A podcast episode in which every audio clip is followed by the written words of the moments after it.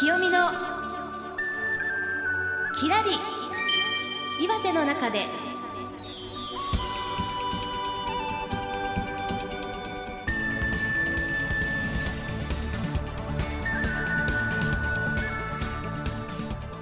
岩手の皆さんいかがお過ごしでしょうか？北上市出身のマンドリンシンガー清美です。はい、えー、花巻 FM1 の落合明彦です、はい。えー、いよいよ桜のシーズンですよ、清美さん。はいそうですね。桜といえばですよ。北上出身としては。はい。はい、天正地ねですね。天正地行きましたか？最近は。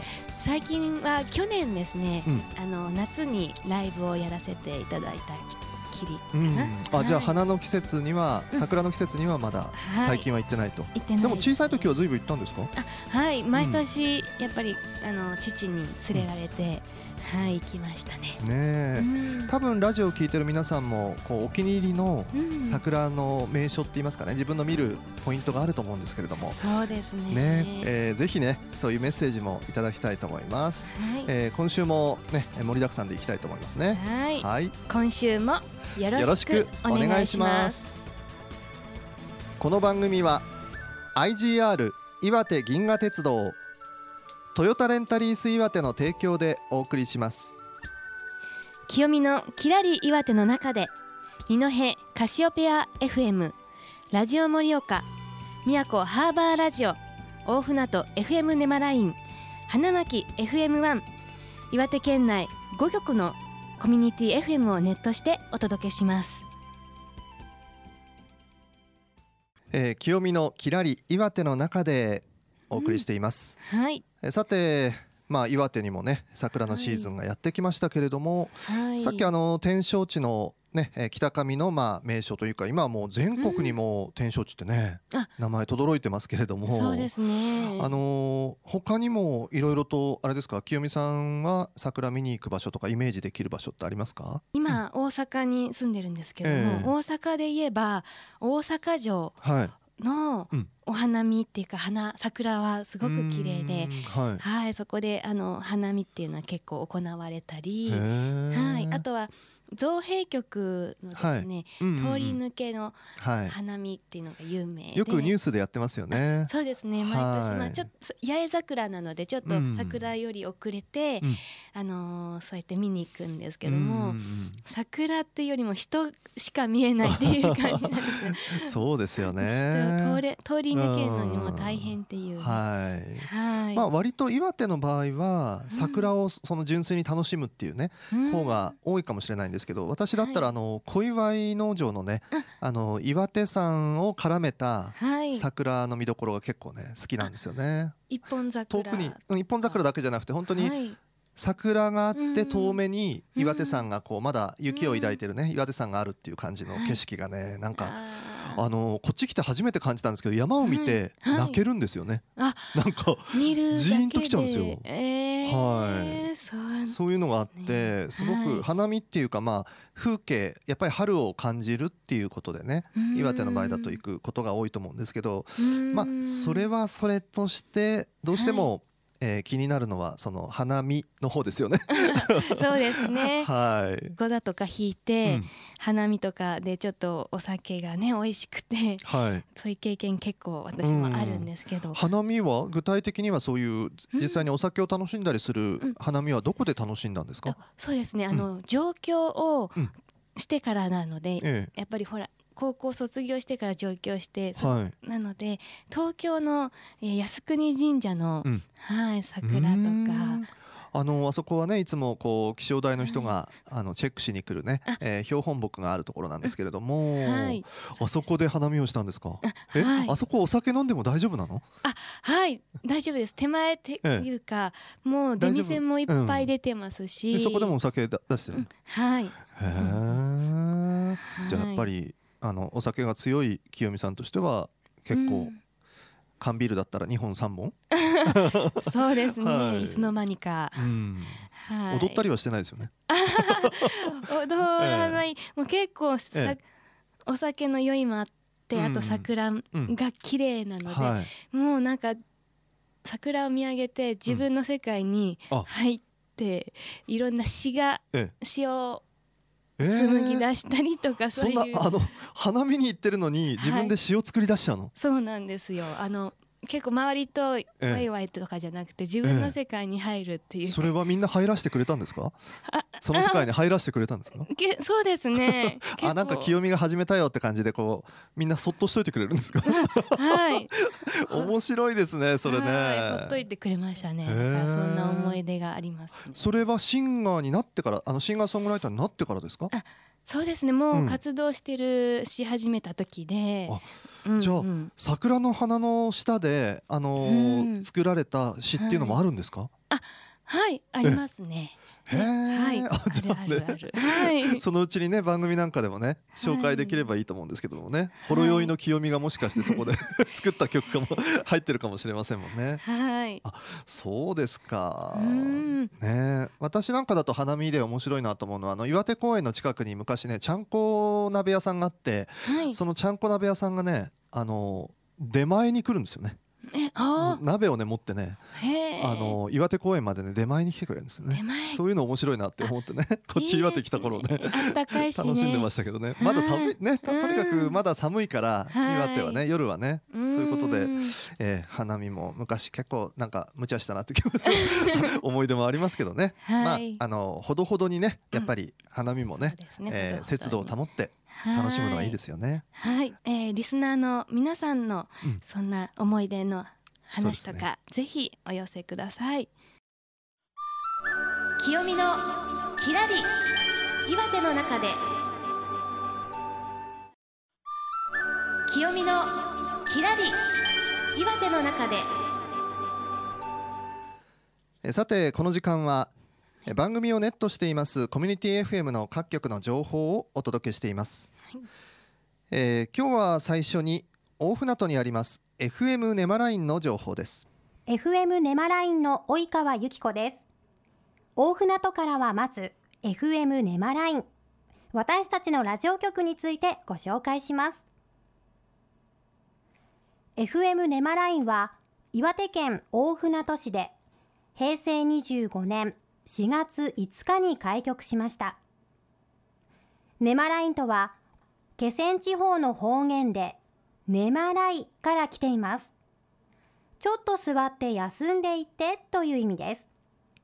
市民に公募して130通の応募の中から選ばれました。震災以降頑張り続けてきた気仙の人たちに少し心を休めてもらい、皆さんに寄り添った存在になれることを目指して放送しています。現在パーソナリティは女性4名が中心となって、そのうち2名が災害 FM 出身のパーソナリティです。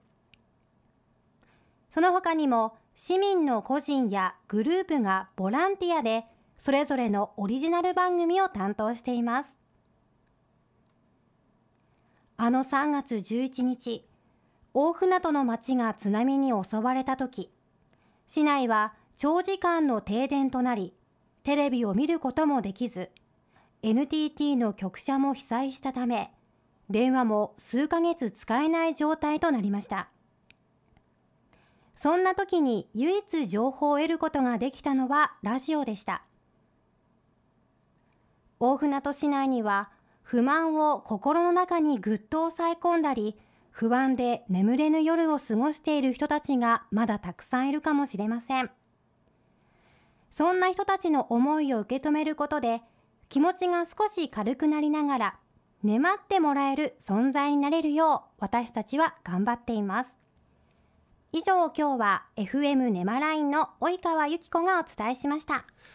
え今あのこのはいネマラインっていうね、はい曲名のあの由来も今話があったんですけれども、はい。しあの知ってました？ネマラインっていうそわの気仙言葉なんですけど、ね、はい。そうなんですね、うん、あの内陸ではねはい「ねまって」っていうね。あ。ね「ねまる」っていう、眠って、あれがラインっていうね可愛らしい音がなねつくんだよね。うーん。大船渡行くと FM ネマラインっていうことなのでうん。こっちだとあのねまってとかねまるっていう言葉なんだけどね。はい。最初ねあのうん。東京からやっぱり私来た時にはい。座るっていうね座るっていう意味だからはい。全然違うじゃないですか。粘ると座る。るしか同じじゃないっていうね。粘る。ねわかんないですよね。それはどの清美さんとしてはやっぱり小さい時からこの粘るっていう言葉聞いてきた、いや聞かないですね。北上では。はい、ええ。粘るは。あんまり使わない？使わなかったですね。はい、だからねもう岩手に来たら本当にもうそのそういう岩手の言葉がねあのすごく面白くてはい。ね。あの分子劇なんかに出た時もね、はい。こう単語カードにね書いてね覚えてったんですよ、あはい、英語を覚えるみたいに。あで今ではねあの FM 花巻 FM1 でね、うん。あの方言のコーナーを作っててあ。地元の人に方言を教えてるんですね、えー、教える。すごい。東京出身のそうがなんですよ。自分では喋れないんだけども、はい。あの岩手のね言葉の素晴らしさをね伝えるもう伝道師になろうと思ってますね。はい、そういうコーナーもね今度あの 紹介していけばいいなと思ってますけども。はい。はい、えーさて続いてはですね、え2番目は今日はラジオ盛岡から盛岡の情報です。皆さんご機嫌いかがでしょうか？ラジオ盛岡吉田光です。さあ今日は盛岡市動物公園を紹介したいと思います。皆さんいらしたことありますか？盛岡市動物公園、えー猿山があったり、えー小さい動物がいたり、えー可愛らしい動物がいたりちょっと怖い蛇なんかもいたりそして大きな動物もいますよね。キリン。ゾウサイライオンね、この辺はもう動物園のスターですよね。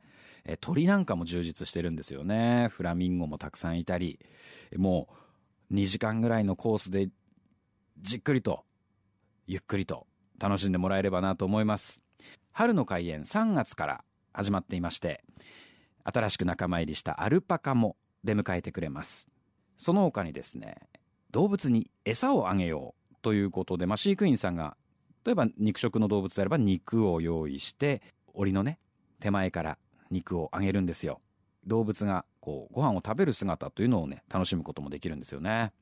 いろいろな催し盛岡市動物公園では用意していますのでどんなものがあるのかななんていうことを知りたい方は盛岡市動物公園のホームページぜひチェックしてみてください。2時間ぐらいですかね。行きは下り帰りは上りというもうちょっとお子さんにはねきついかもしれませんが園内を走るバスもありますのでね疲れた方はこちらも利用してみてください。ということで今日のラジオ盛岡からは盛岡市動物公園を紹介しました。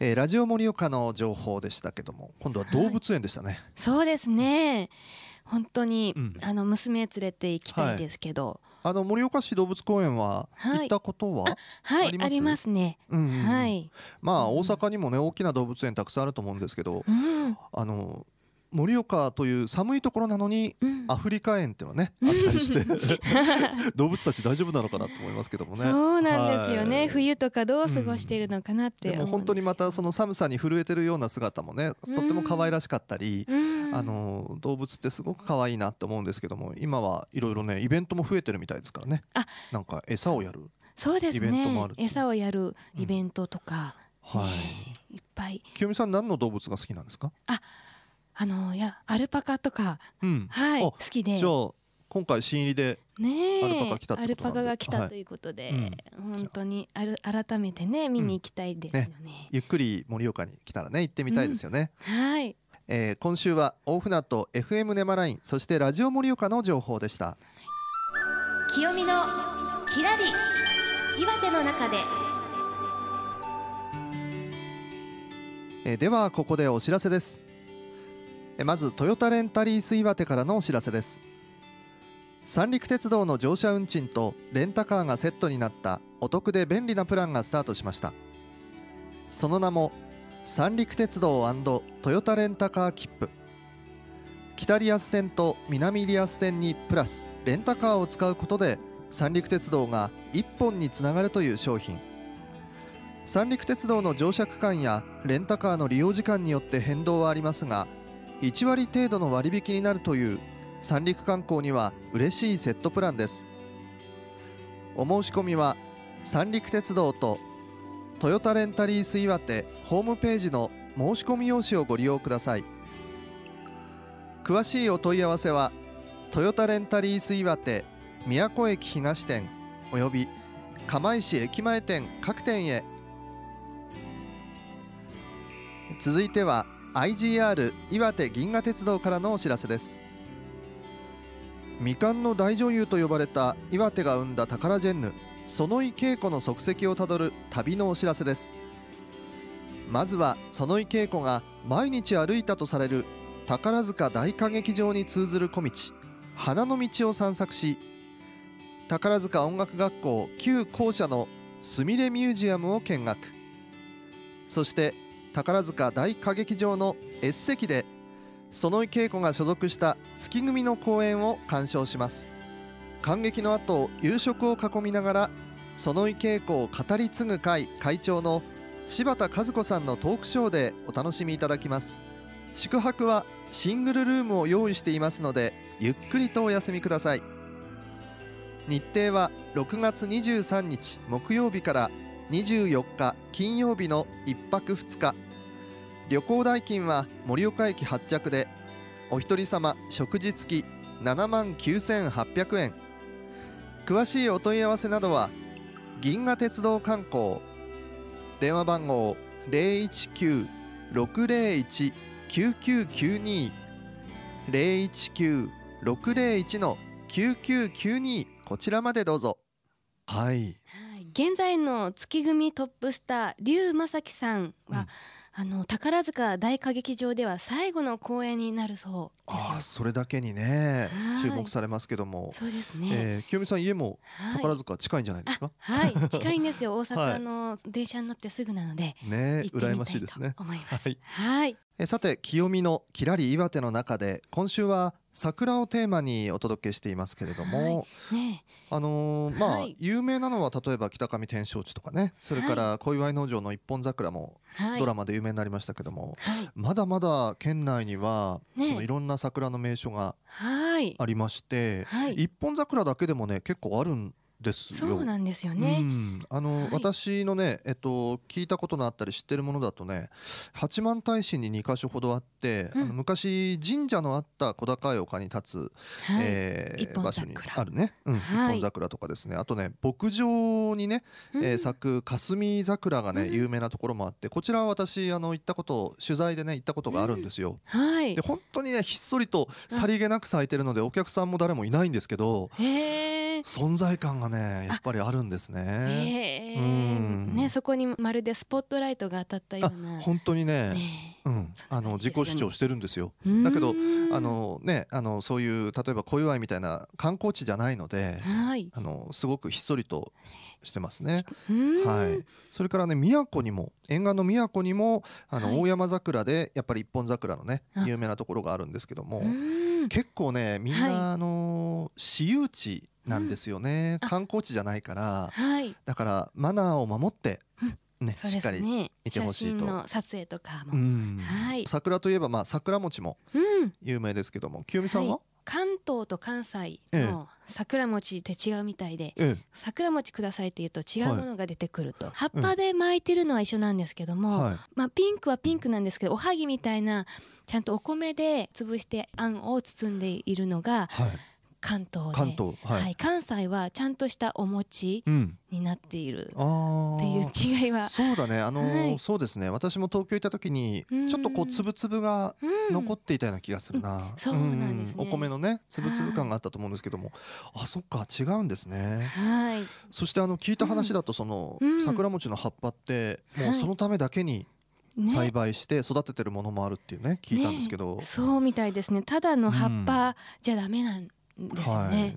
私どっちかっていうとね葉っぱだけ食べたい方なんですえよー。ちょっと変わってますよね。ちょっと ですね。いやいやなんかね、はい。あのーちょっと塩漬けしたねうん。しょっぱいのであれでまたちょっと一杯飲めるかなと 思うところあるんですけどはい。最近あのー桜といえば桜フレーバーのいろんなチョコだったり、うーん。あのーキャンディーだったりね、はい。なんか結構コンビニなんか行くとあるんですけどあーこう手に取ったりします？桜なんとかっていう。まあおちお茶っていうんですか？あお茶。うんあうん。の花びらが浮かんでてちょっとう塩ん。気のあるおはいはいはい。茶なら思い浮かぶんですけど、ええええはい。昔よく結婚式なんかでねあの出されまししたけどもね、うん。そういう桜絡みのいろんなものが今出てますけども、たチョコとかねケーキまで桜フレーバーのものが増えてる。フレーバーがあるんですね、季節なんですね。うんははい、この時期はまだ花冷えの心配もありますので、そうですね。はい、う上着など備えもして楽しくお花見してください。清見のきらり岩手の中で。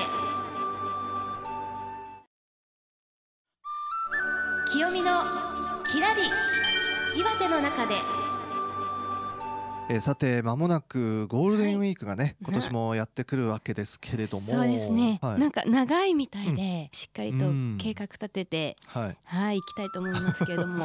はい。私はあんまりもうねゴールデンウィークっていう発想がね別に放送はいつでもありますしね、ええ関係ないんですけどもね。長い休みが取れたらななんてね思いますけども多分皆さんも今もうねすっかり予定も決まって、うん、えーね。取れる方は休みが取れる方は楽しみにしていると思いますけれども、はい取れない方は私と一緒に頑張りましょうと。はい。はい、えーそれではですねこの番組に対してあのメッセージとかお寄せいただくためにホームページのアドレスもちょっと紹介したいと思います、えーホームページは http コロンスラッシュスラッシュ s-p.in.net